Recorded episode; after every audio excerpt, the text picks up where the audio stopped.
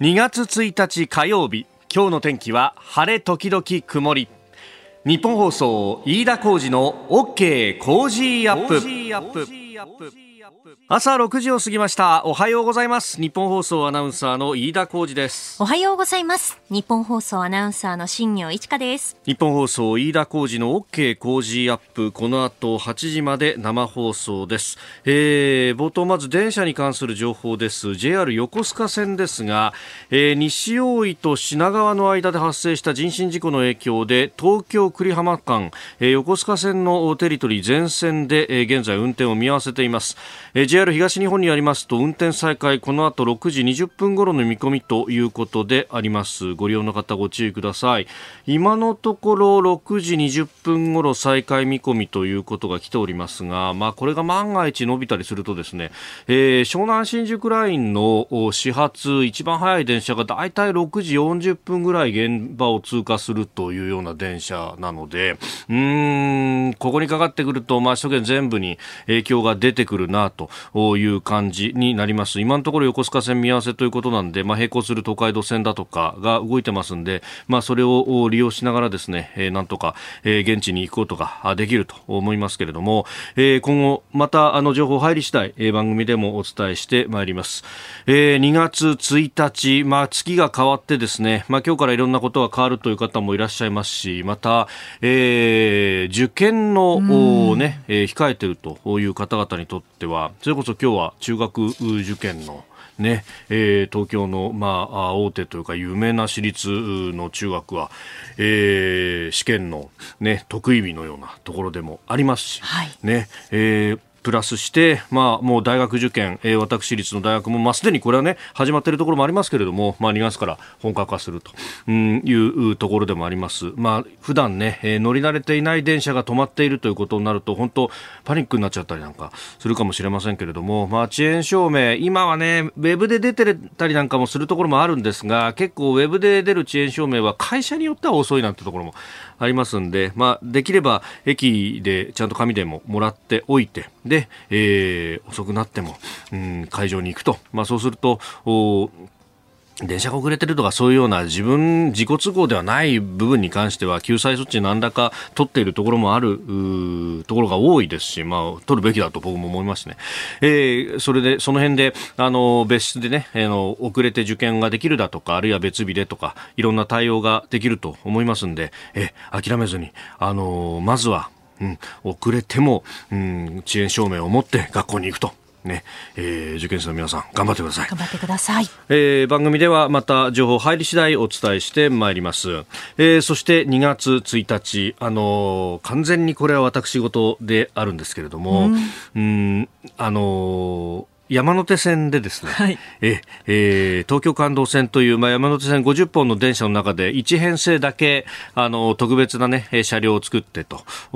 いうことで、まあ、そこであのいろんなアートを展示をしたりだとか、はい、あるいは、えー、QR コード読み取るといろんなものが見えるぞって AR でねいろいろ遊べたりとか、まあ、新しいことをいろいろやっていこうという試みの車両の中でですね特別なアナウンスをさせてもらったんですけれども、えー、これがあ2月のごめんなさい、1月の18日から、え運行がスタートしてまして、2週間というお約束でありましたんで、今日が最終日と。いうことに、えー、なります。もしね、えー、今日ちょっと、あの、山手線乗るよという機会のある方、ね、えー、まあ、もし運が良ければと、さすがに、えー、50分の1なんでなかなか当たんないだろうなと思うんですけど本当ですよね。私は先週乗りましたよ。乗りましたか？いやもう入り待ちしましたからね。入り待ちってそんなに、いやもう絶対乗ろうと思って、金曜日の午後開けておいたんですよ。もう絶対乗ると思って。マジっすか？マジっす。すいませんね。それで、まずその乗る前に、ちょっと新橋に用事があって、ちょっとランチ行こうと思って、うん、で、電車乗ったら、ちょうどお迎えに、感動線が走ってて、あっと思って、じゃあ、1時間後ぐらいにもう一度、新橋ぐらいにいれば乗ることができるはずだと思って、うん、おっしゃる通り。もう急いでランチを食べて、いや、いい読みだね。入り待ちをして、あ、来たと思って乗って、ありがとうございます。生まれて初めて山手線、うん、ほとんど一周しました。あ、なるほど。はい。そうですか。そうです、そうです。内回り、外回り、どっちですか？内回りでした。内回り電車か。うん、そうすると、ここね、有楽町のあたりから乗ると、ずっと行って、私のアナウンスが最初に出てくるのは、田端を出たあたりかな。そうです、そうです。そうだよね。それぐらいでした。駒込駅の前で桜桜がなんかの話をしてるよとか。そうなんですよ。そんな話ですよね。ええー、そういう話でしたよ。いやいや、ありがとうございます。いや、なんかあの、ね、飯田さんがすごく爽やかにアナウンススしていて、なんか、放送終わった後に、あーとか、待ってって言ってる飯田さんとの落差がすごくて、なんか、ニヤニヤしちゃいましたよね。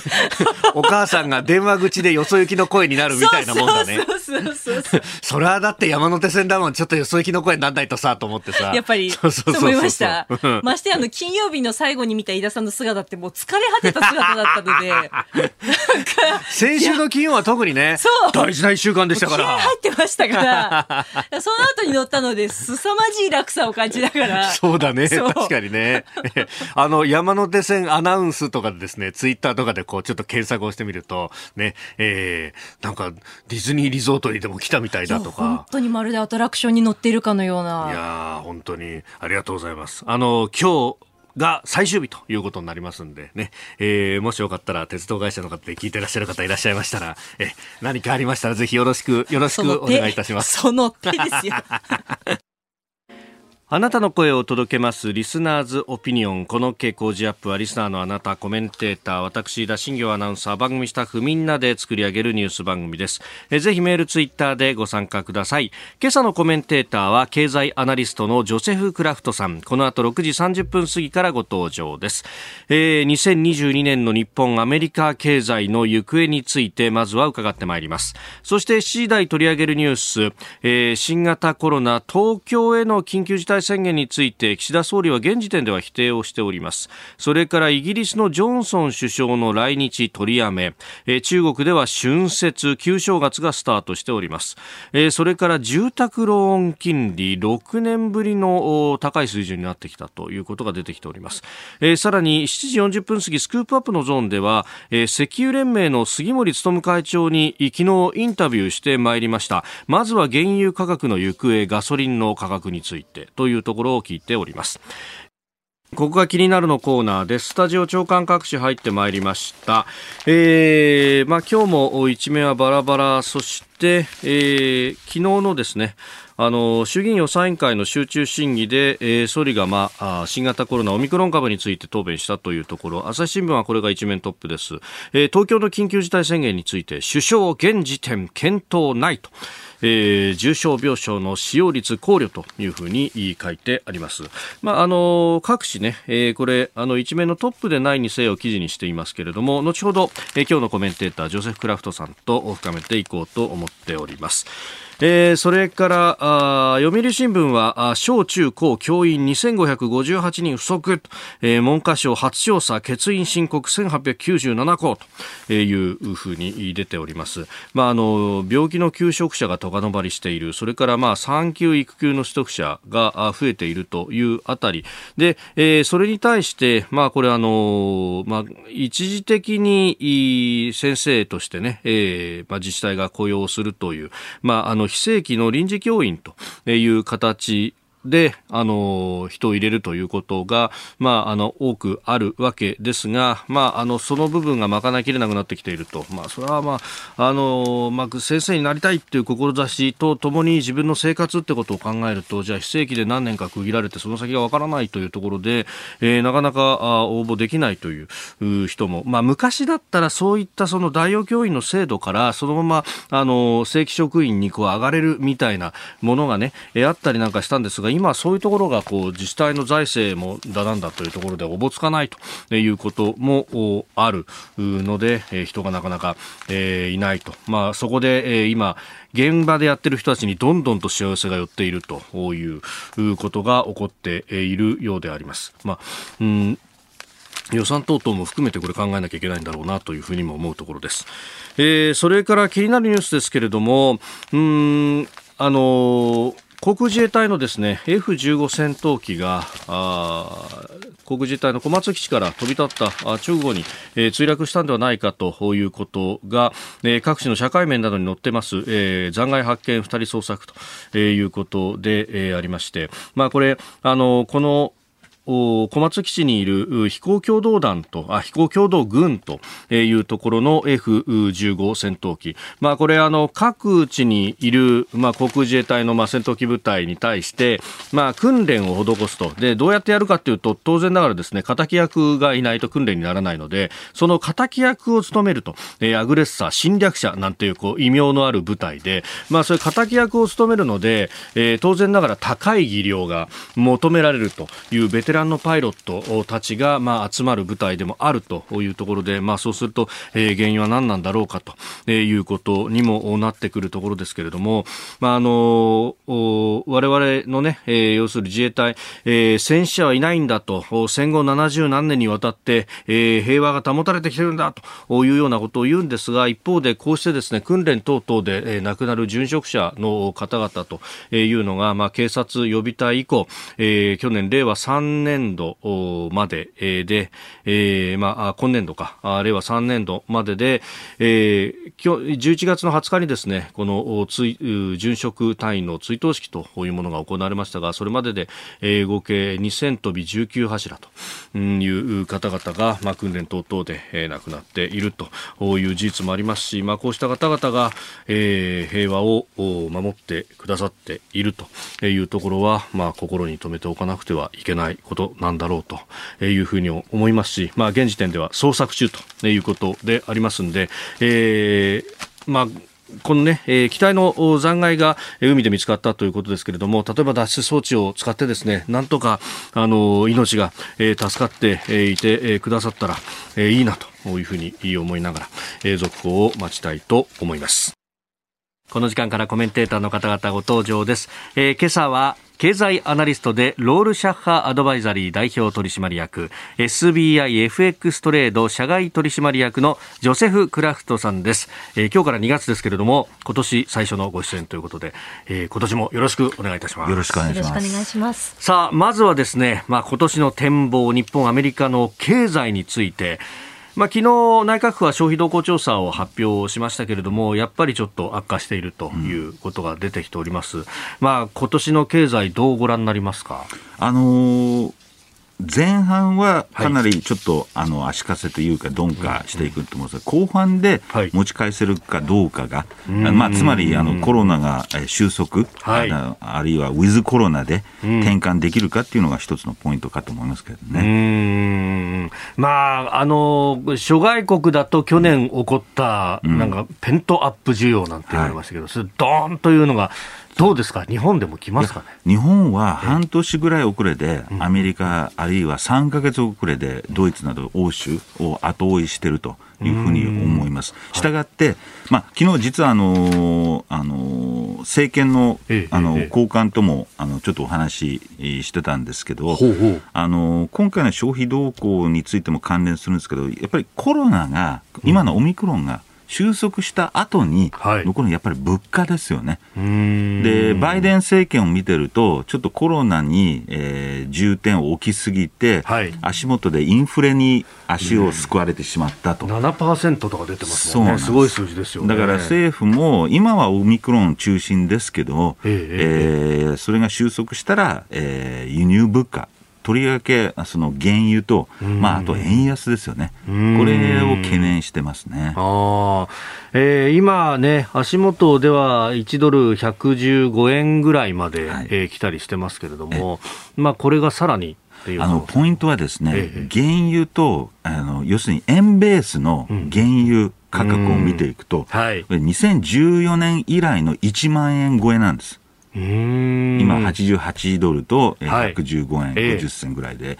で実は2014年何が起きたかっていうと、輸入物価で可処分所得が大きく目減りするんですね。で、それによって、え政権の支持率、安倍政権の支持率が60から、60%から38に下落すると。で、7月に参院選がありますから、はい、政権としては、ええー、まあ、2月末から3月にかけて可処分所とか落ち始めて、もう今すでに実質賃金はマイナスですから、はい、これがさらに落ちていくと、参院選に向けて厳しい戦いが、えー、予想されるので、相当そこに関しては、なるべく早く賃金を上げたい、はい、それから輸入物価を抑えたい、たい。ここにあの趣が傾いてますね。うん。そうすると、今の水準よりはもう少し円高になんとかこう誘導していきたいし、うんまあ、そうなんですけどね、そう簡単にはね、為替は誘導できませんから、はい、あのただおっしゃる通り、あの政権はその原油と円を注視していて、はいえー、やっぱりこれが今の1万円超えから、やっぱりもうちょっと下げたいっていうのは、もう現状ですね。なるほど。まあそうすると原油の先行きと為替の先行きとっていう、うん、こう両方こう目を配っていかなければいけない。で問題は先行きなんですけども、うん、まず円に関しては、はい、アメリカが利上げをそうですよね、3月から決行します、それもかなり積極的、そうすると日米の金利差が広がり、はい、円安に行きやすい、だから120円、あるいは125円も否定できない、さらに今、ウクライナ問題で原油が上がり始めてると、これ、ダブルパンチですよね、まあ、だからどっかの時点で落ち着くんだろうけども、目先は非常に、えー、リスクを政権が感じてるっていうことだと思います、ね、あこれがどこまで行くんだと、そういうこと、ね、春を越えて夏を見るようになってきたら、うん、うんってなってくるわけですね。そうなんですよまあ、そのあたり、えー、原油の話、この後7時40分頃には石油連盟の会長の杉森さんにお話を伺っておりますし、また、あのー、ね、日本の金融政策については、後ほど7時30分頃、まあ、住宅ローンの、ね、金利の話などから、えー、お話しいただければと思います。えー、今朝のコメンテーターは経済アナリストジョセフ・クラフトさんです、えー、引き続きよろしくお願いします。えー、後ほど7時頭新型コロナについてね、えー、伺ってまいりますけれども昨日から自衛隊の大規模接種会場の運営東京会場は始まりました、えー、剛とてっちゃんさんメールいただきました。江東区の50歳会社員の方。3回目の予約自衛隊の大規模接種会場取れましたよと、えー、18時の予約サイト開始とともにサイトにつながりにくくなり、えー、10回のアタックで、えー、予約ページに入れました。と、えー、いうことで、まあ、3回目接種モデルナも人気みたいですよという報告もいただいております。お聞きの配信プログラムは日本放送飯田浩司の OK コージーアップの再編集版です。ポッドキャスト YouTube でお聞きの皆さん通勤や移動中に最新ニュースを押さえておきたい方放送内容を少しでも早くお聞きになりたい方スマホやパソコンから radiko のタイムフリー機能でお聞きいただくと放送中であれば追っかけ再生も可能ですし放送後でも好きな時間に番組のコンテンツを自分で選んでお聞きいただけます。ポッドキャスト YouTube に盛り込まれていないコンテンツや最新ニュースと気象情報スポーツの結果やエンタメ情報飯田アナウンサーとコメンテーターとのフリートークさらに医師が週替わりで登場。健康や病気の治療法を伺う早起きドクター。さらに肌道子さんの「いってらっしゃい」黒木ひとみさんの対談コーナー「朝ナビ」など盛りだくさんです。ぜひ日本放送のエリア内でお聞きの皆さんradiko radiko のタイムフリーでチェックしてみてください。 Cozy Up 番組イベント第2弾開催決定。飯田浩司の OK コージーアップ激論横浜ベイサミット in 神奈川県民ホール。4月28日日曜日出演は青山繁晴飯田康之小泉悠ほかチケット好評発売中詳しくは番組ホームページをチェック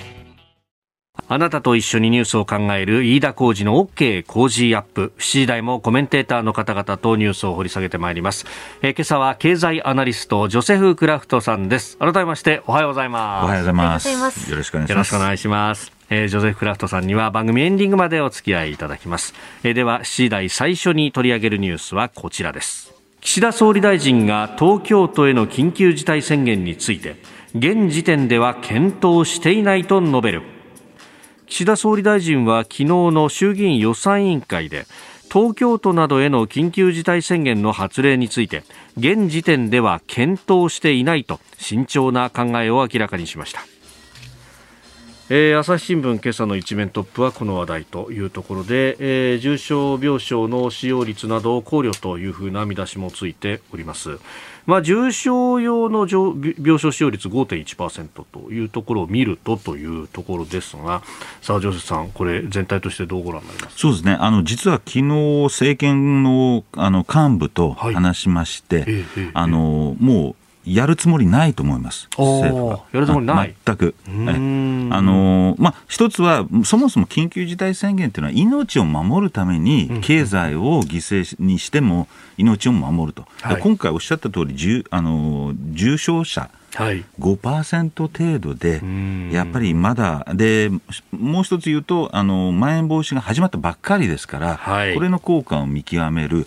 そしてやっぱり予想通り沖縄で感染者が減ってきてる、今週はおそらくピークで、はい、えー、東京、大阪も減ってくるんじゃないかと、まあ、そういうのを見極めてから考える、だやっぱり今回はそのウィズコロナも考えると、はい、経済を回していきながら、えー、うまくあのやっていくということだと思うんで、あのおそらく緊急事態宣言はされないと。ね、うんまあ、あの都知事などは緊急事態宣言のこの外れの基準を明確化してほしいというような、うん、まあ、ある意味、ジャブを投げてますけど。まだ要請をっていう具体的なところまで行くところはそんなに多くはないです、ね、あの岸田総理も言ってましたけど、まあ、あの要請は構わないんだけど、はい、あのまん延防止はその自治体が決めて、えー、緊急事態は政府が決めると。で、おっしゃると、あの、基準を設けるのもいいんですけども、はい、デルタとオミクロンでは全然違う。えー、で、同じ基準では測れない。その都度、やっぱり変えて、臨機応変に対応していかなきゃいけないということで、今回やっぱり感染者がデルタの3倍、はい、しかし重症が3分の1。これでは、果たして経済を止めてまで緊急事態が必要かというと、まあ私はちょっと疑問かなというふうに思いますけどね。うんその辺どうですかね、やっぱり世の中の空気もちょっと変わってきたところあるんですかね？あのそこは政府も感じてると思います。あの強めるところは強めるべきだけども、例えば外国労あの外国人は今の水際対策で水際対策は緩める必要はないと。ただ濃厚接触者やっぱりこれはもっと緩めてもいいんじゃないかという意見も多いですから、そこをもう少し変えていくという形にに考えて、でとにかくまず3回目のブースター接種、はい、それから検査キットを増やす、そしてあの治療薬、はい、この3点セットを重点的に進めていくっていうのは、今の政府の狙いじゃないかと思いますね。まあ、その辺ね、ワクチンの接種が、まあ、これね、なかなか進まない大規模接種会場は、ようやく東京オープンしましたけどっていうところ、うん、この辺がなかなか前倒しできなかったのかなという、ね、まあ、今、振り返ってみて、もっと早くできるに越したことはないけども、うん、あのまず忘れていけないのは、2回の接種で、うん、あのかなり重症化が防げてると、だからあの、より保険をかけるつもりで3回目は必要ですけども、はい、そんなに焦る必要ないし、まあ、むしろ7なあの第7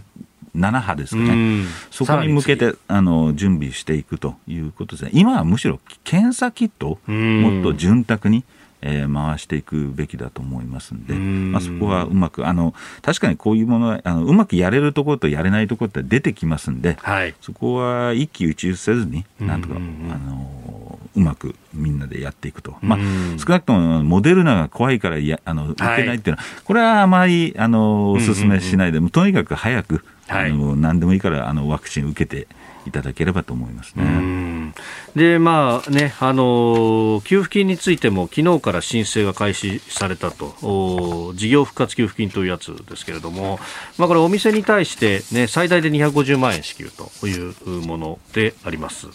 まあこういうね、えーまあ、支援策っていうものがどこまで拡充できるかですかね、うん、あのー、去年の段階でこれを、あのまあ、2020年段階ではある程度緊急なんで理解できるんですけども、えー、やっぱりあの欧米では、はい、あの企業に対してあの支援よりも、うんうん、あのそのなんていうんですかね、あの失職した個人、はい失業者失業者に潤沢にやる、はい、でないと、これだとあのやっぱりゾンビ企業、コロナと関係なく、非常に存続が難しい企業が生き延びて、非常に経済の活性化につながらない、そういう意味では、個人の,、あの支援を潤沢にし、企業間はやっぱり競争を促していくべきだと思いますけどね。おはようニュースネットワーク。取り上げるニュースはこちらですイギリスのジョンソン首相来日取りやめ。日本とイギリスの両政府は2月中旬に向け調整を進めていたジョンソン首相の来日を取りやめました。ウクライナ情勢の緊張状態が続いていることを受けこの時期の来日は難しいと判断しました。えー、まあ、ジョンソンさんをめぐっては、新型コロナのね、えー、感染防止で、まあ、行動規制がある中で、うん、首相官邸でパーティーがあったというようなね、話も出てきていて、まあ、なんか先週の土曜日あたりに出た話が急にこの週明けでパタッと消えたという感じでありました。これやっぱり、ね、どっちの影響が大きいんですかね？あもうウクライナじゃなくて、うん、あのパーティー疑惑。これもうこれに尽きると思います。あの実は昨日、えー、えー、警察の、はい、えー、その捜査のレポートが提出されて、はい、えー、少なくても12件パーティーがあり。うんうち2件でジョンソン首相自ら参加、はい、で一番問題視されてるのが、自宅でパーティーが1件。それを議会で、えー、議会というかあの国会でジョンソンは否定してるんで、はい、これが事実とすれば、はい、あの国会でのあの嘘を言ったと。虚偽答弁になっちゃうそうするといよいよ辞任になるんで日本に来てる場合じゃない。なるほどここはむしろイギリスからも出られないみたいな、ね、ロンドンから出られないみたいな。そうそうそう。はあ、そんなにこれ、身体極まってきてるんですか？いや、相当厳しいですね、これをだから乗り切るためには、はい、とても国外に出てる場合ではなくて、もう全面的に、あのまあ、今週が山場だと。なるほど。いうふうに思いますね。しかし、でも、警察からそんな詳細なリポートが出ちゃったりなんかしてると、なかなか申し開きも難しいですよ、ね、いや、ですから、昨日の国会で、もう、えー、あのー、謝罪だけでは済まされないと、うん。はい、それ一辺倒なんですけど、はい、だけど、辞任は言及しないんで、うん、じゃあ何が済むのか分かんないですけども、えー、まあ、とにかくもう平誤りでしたね。なるほど。うんまあで、さすがにその話を、まあ、日本の外務省が公にするわけにもいかないというところで、じゃあ、ウクライナの話をつけたというような。ちょうどいいタイミングですね。なるほど。そういう、こう、裏の事情というものが。まあ、当然、ウクライナもね、緊迫してるんで、あの、そこも重要ですから、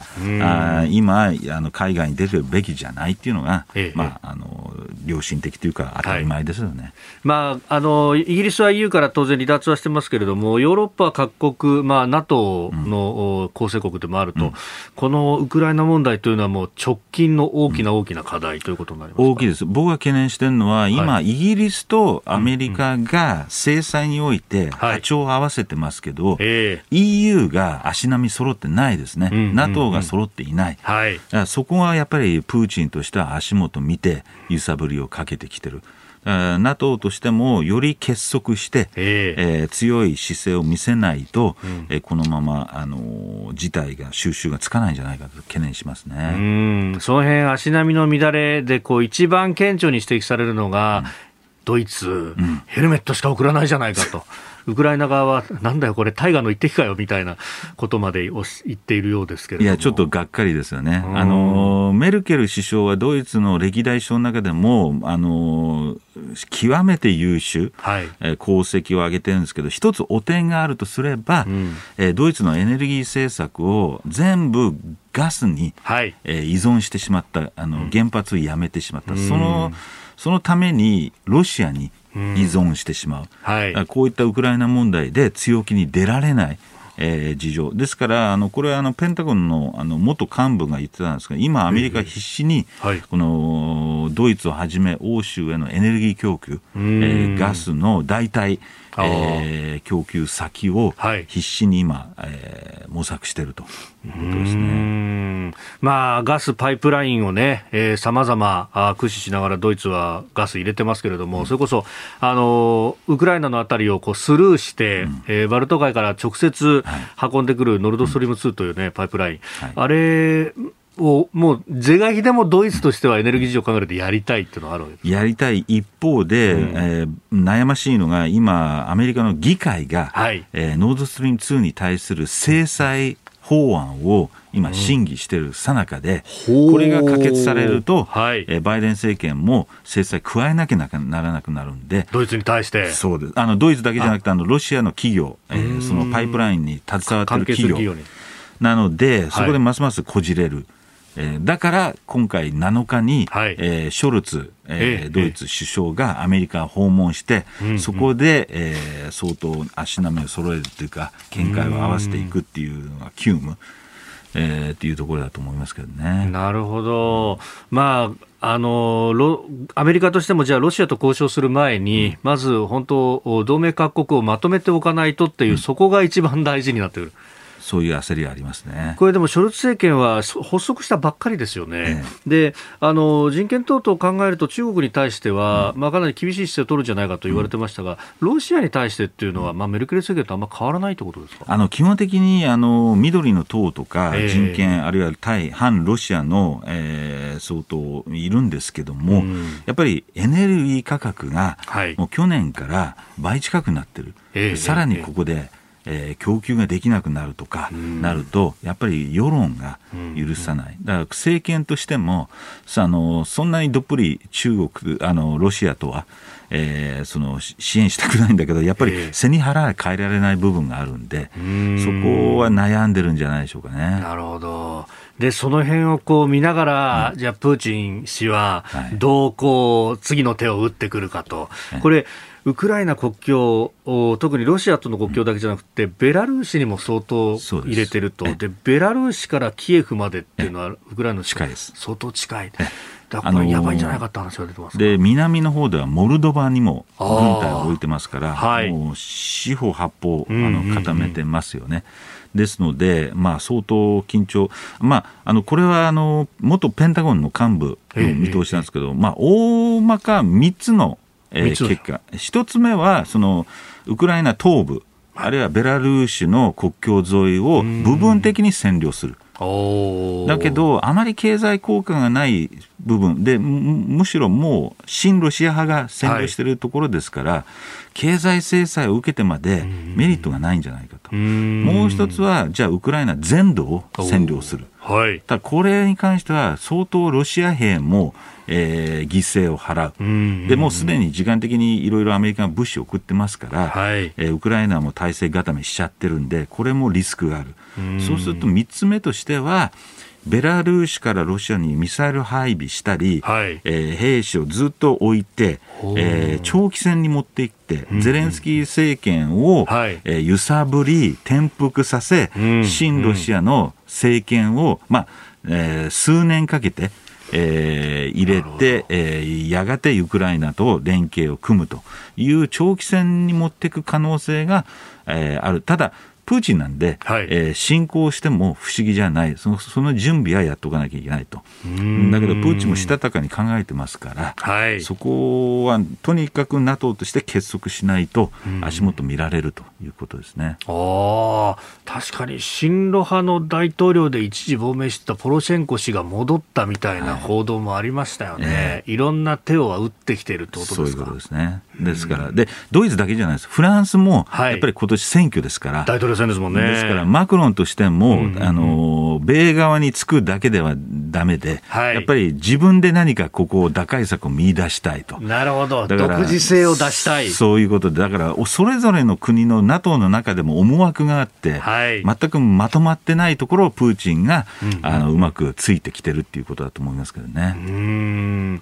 これ、日本として何か動ける余地っていうのはありますか？あの日本としては、やっぱりロシアとの関係考えると、当然それは一定の経済制裁に賛同しなければいけないですけど、まあ、えー、欧米ほどそんなに厳しく、えー、する必要ないし、したたかに、うんうん、まあ、あの、ロシアとの関係を切らない程度に、欧米とも波長を合わせていくっていう、うまい、そこの微妙な、はい、えー、立ち位置を、えー、岸田政権ができるかどうかが、まあ、見どころだと思いますけどね。うんその辺バイデン政権としては、日本にも当然強い姿勢を見せてほしいという意図意図はありますか、ね、あのね、この間のオンライン会議で、はい、あのウクライナ出ましたけど、えー、時間的にそんなに長く話してないし、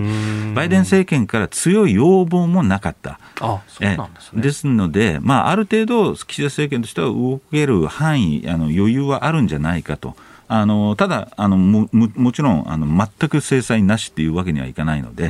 それなりに波長を合わせていくでしょうけども、そこをうまくやれるかどうかというところですね。なるほど、力による現状変更は認めないぞっていう、うん、まあ、ある意味、メッセージとしての制裁は必要という、うん、あのこれ、違法行為ですから、えー、ただね、アメリカがね、完全にバイデン政権と押されちゃっていて、北朝鮮が昨日ミサイル撃ちましたね。撃ちまくってますね。でそこでバイデン政権は何したかというと、話し合いしましょう。そういうことなんで弱い姿勢ですよね。足元見られてるっていう。Cozy Up 番組イベント第2弾開催決定。飯田浩司の OK コージーアップ激論横浜ベイサミット in 神奈川県民ホール。4月28日日曜日出演は青山繁晴飯田康之小泉悠ほか。チケット好評発売中。詳しくは番組ホームページをチェック続いて教えてニュースキーワードです。住宅ローン金利。国内の大手銀行は昨日2月の住宅ローン金利を発表しました。三菱 UFJ 銀行が10年固定型の基準金利を年3.49%三井住友銀行は年3.5%みずほ銀行が年2.8%に揃って引き上げます。これら3メガバンクの金利いずれも2015年から16年以来高水準となっております。メールもたくさんいただきますが安弘さん埼玉大宮の方。変動35年で組んでまして、やっと3分支払ったんですよと。金利が上がると困るんで、すごく気になりますと。まあ、変動型だと特にね、これ影響がすぐに出てくるというところですが、さあ、この住宅ローン金利の上昇というのは、これ、原因は長期金利ですか？長期金利ですね、まさしく。うん、で、海外の長期金利が上がって、それにつられて日本の長期金利も上がってきているとい。うことですので、はい、まあ、ポイントはですね、このえー、あの住宅ローンの引き上げが、はい。えー、需要を抑える役割をするのか、うん。うん、あるいは、いや、さらに上がるから、駆け込み、今のうちに買っとこうと、駆け込み需要が入ってきて、さらに金利を上昇させるか、ちょっとここを分岐点に、えー、来てる感じはありますね。だから先ほども言いましたけど、冒頭であのやっぱりアメリカの例を見てると、はい、まああの黒田日銀総裁は、うん、あの2023年まで、まあ、日銀の見通しは1.1%、えー、物価上昇。で、あまりインフレ上がらないっていうふうにしてますけども、はい、えー、アメリカを例にとってみると、意外とアメリカも同じような見方を半年前はしてたけど、うんうんうん、今はかなり積極的に。えー、利上げに踏み込んでるんで、はい、日本も、うん、えー、ちょっと過信はしてはいけないんじゃないかなと、あと日本の場合は、アメリカの場合は、あの賃金がかなり上がるので、はい、一定のインフレに対しては、あの耐久性はあるんですけど、日本の場合は上がらない。したがって非常に大きくやっぱり物価上昇っていうのはあの効いてきますから、ここは要注意ですね。うん。そうするとアメリカみたいに7%みたいなところまでいかずとも、うん。こう家計だとかに対してのダメージが大きくなる。あのすでに家計は感じてると思うんですけど、今、うん。えー、0.7%ですね、CPI。でも実質はもっと高い。絶対あの高い。で、4月からはあのその携帯電話の引き下げ分が、はい、あのなくなりますから、えー、おそらく1.5から2%の CPI になります。うん。うん、そうすると余計、えー、あの感じるっていうかあの雰囲気としては、はい、物価高がのしかかってくるんじゃないかというふうに思いますので、ここは政府としても、先ほど言いましたように、あの岸田政権としては、はい、コロナの次に、この輸入物価、物価上昇、はい、えー、ここを非常に、えー、注視していると。いうことですね。うん。まあ、コロナで今まで消費が抑えられてきた分、はい、それがこう表に出てくれば、はい、景気が上がる要因にもなるかもしれないけど、ともに物価がむしろそっちの方が先に上がっちゃうかもしれないということあのアメリカで何が起きたかというと、ちょあの預貯金が高まって、それでコロナが収束したら、一気にそのお金がばーっと出て、それでインフレを押し上げる、はい、まあ、サプライサイドの問題もあるんですけども、えー、日本は今、その半年遅れで、うん、オミクロンが収束すると、またそこのペントアップデマンドっていうか、需要が入ってきて、はい、インフレ押し上げになる可能性もあるので、とにかく海外の例を見ていって、はい、おそらく日本も、ただ日本の場合はさっきも言いましたように、うんうん、えー、賃金が上がらない部分、はい、余計にインフレに敏感ということになりますから、そこはちょっと心配ですね。で、これ、そのね、消費者物価指数を見てると、うん、まさにその海外からのエネルギーなどの輸入も含めた総合指数はプラスなんだけど、はい、それを除いた指数はマイナスでずっと推移している、ね、国内の需要は厳しい中で、手打ちづらくなりますね、打ちづらいです。特にあの年後半は落ち着くと予想してるんですけど、うんはい、えー、この半年は、えー、えー、ウクライナ情勢でエネルギー価格、円安、それから海外の金利が上がってるということで、相当その金利もあの上上振れ圧力がかかってくる可能性なんで、うん、もしかしたらこの住宅ローンはさらに、はい、おそらく夏までに上がっていく可能性っていうのはありますね。そんな中で財政を出すことによって、じゃあ、需要喚起ができるのかどうかってことになってますね。そうですね、あもうすでに需要はあると思うんで、うん、あの GoTo トラベルがね、あの言われないのが、はい、もうあの10月から12月の間ね、いろいろみんな各地出回ったりして。あるんで、大丈夫だと思うんですけど、とにかくそのインフレですね。なるほど。続いて、ここだけニューススクープアップです。この時間、最後のニュースをスクープアップ原油価格の行方。政府はガソリン価格の上昇を抑えるため石油元売り各社に補助金を出す異例の対策を先月27日先週の木曜日から始めましたさあこの時間はですねこれからの原油価格の見通しについて、えー、昨日石油連盟の杉森務会長にインタビューをしてまいりましたので、えー、その模様をまずお送りしたいと思います。それではお聞きください。まずあのやっぱりラジオを聴きの方ドライバーさんも多い。いやガソリン価格って本当にこう、ね、敏感なところがあるんですがそこの部分で、うん、激減緩和などの措置がまず出てきました。会長これどうご覧になりますか、はあ、今のですね原油価格のその上昇っていうのは私ども石油業界でも非常にあの憂慮しているところでありまして、うん政府の激変緩和措置が12月に確定しまして、はい、で、えー、先週1月27日ですね、これが初めてまあ発動されたとい。うことですけれども、はい、やはりこの原油高騰に対してですね、国民の暮らし、うん、あるいは事業、といったものを影響を少なくするとい。うことで、はい、えー、始められた措置というふうに私ども理解しておりまして、えー、やはりこれは私どもも当然、政府と協力してですね、はい、しっかり取り組んでいかなければいけないというふうに思っております。うん、えー、従いまして、その政府からいただいた補助金につきましては、われわれ石油業界各社ともですね、すべてこれを卸価格に反映する、還元するという方針で今やってきております。うんでさらに先週末ぐらいですか、あの萩生田経産大臣が、まあ、ガソリン価格のその中の、まあ、暫定税率部分、トリガー条項の発動にも、あのまだやる、やらないっていうところはおっしゃってはないですけれども、まあ、考慮にというようなお話もありました、この辺は、ご商売される環境は非常にこれで変わると思うんですけれども、その辺の影響も含めて、会長、どうお考えですか？これ、25円、はい、その税金を下げる。ええまた条件によってそれを元に戻すと。いったような極めて大きな金額が動く話になります。はいそうしますと、仮重、逆仮重、はい、つまり、えー、25円引かれる前夜は、全くそのものが売れないと、買い控えしますよね。買い控えを当然します、で。それが発動されるとですね、はい、一気に人は押し寄せる、需要が急拡大するということでありますんで、これやはり2つの面で心配があるのは、えー、まずは SS の店頭でですね、うん、本当にそういう大きな人の動きに対して、これがさばききれるかどうかと、あともう一つはですね、配送、我々の配送問題でありまして、これもいきなり売れると言って、いきなりすべ、えー、て供給がつけられるかと。いうふうに考えますと、この物流配送面におきましても大きな混乱が予想されます。はいえー、ということはですね、このやること自体、その賛成反対というわけではないんですが、大きな混乱が生じることは、これもう間違いないというふうに思っております。はい、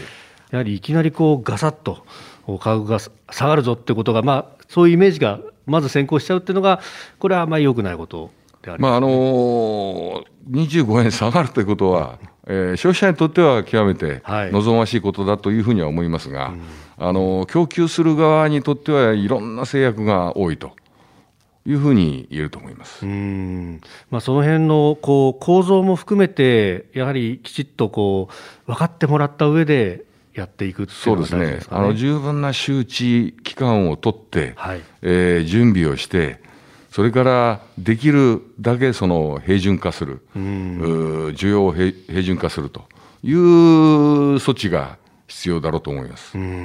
ただこれ、あれでしょうね、人情としては、買い控えしたいし、安くなったところで駆け込みになるしっていうのは、はい、あの必ずそうなると思います。はい。でそのじゃあ、原油価格の部分の先行きなんですけれども、はい、これは会長、どうご覧になってらっしゃいますか？今の需要予測で言いますと、2022年の需給ですけれども、えー、国際エネルギー機関 IEA、はい、レポートを出しておりますけれども、2022年の需要としてはですね、これはコロナ前に戻るだろうと。いうふうに見ております。でそれに対してですね、えー、供給もだんだん追いついていくようになるということで言えば、むしろ供給が増える、在庫よりも増えると、はい、いうことが見通されております。ということはですね、在庫が増える、あるいは需給が緩和するということになりますんで、えー、原油価格としては、値下がりの方向は一つ言えると思います。あの基本的なファンダメンタルズの面においてですね。えー、ということで石油連盟杉森会長のお話を伺いました。あのまあ、トリガー条項に関しては2000、えー、これは8年でしたけれども暫定税率が、まあ、国会の、ね、動きの中で一時執行してそれが1か月後にまた入ったというあたりあの1か月でももう元売りも小売りも大混乱したんだという、えー、話。やっぱりそれがこう頭にあるので、まあ、その辺も考慮に入れていただきたいというお話はされていました、うん、まあ、今後の見通しというとね、うん、今、足元1バレルあたり89ドルとか8ドルとかつけてますけれども、どうなってきますかね？いや、まあ、そもそもトリガー条項については、えー、危機的状況、震災とか、まあ、リーマン危機じゃないですけども、明らかに一時的な危機的状況のために緊急でやるっていうのは理解できるんですけど、うん、価格が上がったからトリガー条項となると、じゃあいつまでやるのかと、そうすると財政の問題もなってきますし、おっしゃった通り混乱が起きる。ちょっと個人的には今そういう、確かに物価高なんですけど、危機的状況なのかというところはちょっと疑問がありますよね。でまあ、このこう原油の価格の上昇、うん、まあ、これは各国の思惑も含めてだからなかなか予想するのは難しいですけれども、えーひとまずはウクライナ危機が収まらないとなかなか下がっていかないですかね。そうですね。そう思います。まあ、もしウクライナ侵攻、はい、あるいは戦争が起きて危機的な状況なんで一時的にトリガー条項っていうんだったらわかりますけども、あの、ないままでずっとこれが長引くと、はい、どういう形でやっていくべきなのかということが一つ問題ですし、まあ、根本的な問題を言えば、その、供給面での価格だけじゃなくて、やっぱり賃金を上げて、それなりにインフレに対応できる、えー、収入、構造を日本やっていかないと、こういう価格上昇に脆い、はい、えー、経済、えー、社会、えー、っていうのがなってしまいますんで、まあ、そこもあのすぐにはできないですけども、やはりどうしたらあの賃金を上げていけるのかっていうのも並行で考えていかなきゃいけないと思いますけどね。まあ、そこに関してはね、あの法人税の、まあ、割引であるとか、まあ、そういった策は出てきてますけれども、これ、前からあのそういったのが出てきて、なかなか聞いてないよなっていう。ねうんこれ、決定ではないんですかね。あの個人的にはやっぱり今の労働法を、はい、あの改定して、えー、もっと労働者の流動性を、えー、その高めないと、やっぱりおおかしいのは、これだけ、えー、労働人口が減ってる国で、はい、えー、賃金が上がらないっていうのは、世界では非常に珍しい、やっぱりそこはだからあの、やっぱり労働者の流動性が循環してない。だからもっと企業が解雇しやすく雇いやすくする。その代わり、はい、ドイツやスカンジナビアみたいにセーフティーネットを潤沢に設けて、はい、例えば1年2年失業してもリカレント教育が受けられたり、はい、ちゃんと生活保護がされるような仕組みをすれば、別にあの失業しても怖くない、そういうセーフティーネットとセットで、はい、えー、労働法の改革が必要じゃないかなと、個人的には思いますけどね。まあ、そのあたり、今までだったら、そのまあ解雇されますと、うん、あるいは、ね、人手不足だっていうふうになったときに、賃金を上げて人を集めようっていうよりは、じゃあ安い人を他から持ってくればいいじゃないのと。外国労働者とか、ね、えー、で、しかもそれも技能研修生という制度もあったりとかね、という、まあ、移民は受けれませんって言いながらも、いろんなところでこう、医療学生だとか。やっぱその辺のいびつさみたいなものが、うん、このコロナで外から人が来なくなったことで、でね、ニッチもサッチも行かなくなってるところあるんですよね、あのー、そういうところでは、例えば、あのー、コンビニのアルバイトの、はい、あのー、時給が上がってきてるとか、えー、そういうところあるんですけど、もっと根本的な問題として、えー、やはり、あの労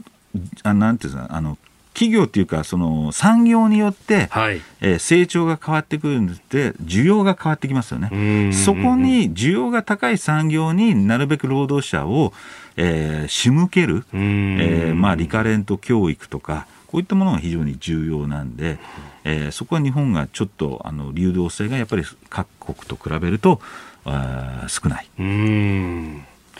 えー、原油価格の行方というところから、まあ、あ日本の労働についてお話をいただきました。で、えー、この杉森会長のインタビューですが、明日はですね、今後のエネルギー問題について、まあ、新しいエネルギーとかその辺の話も伺っております。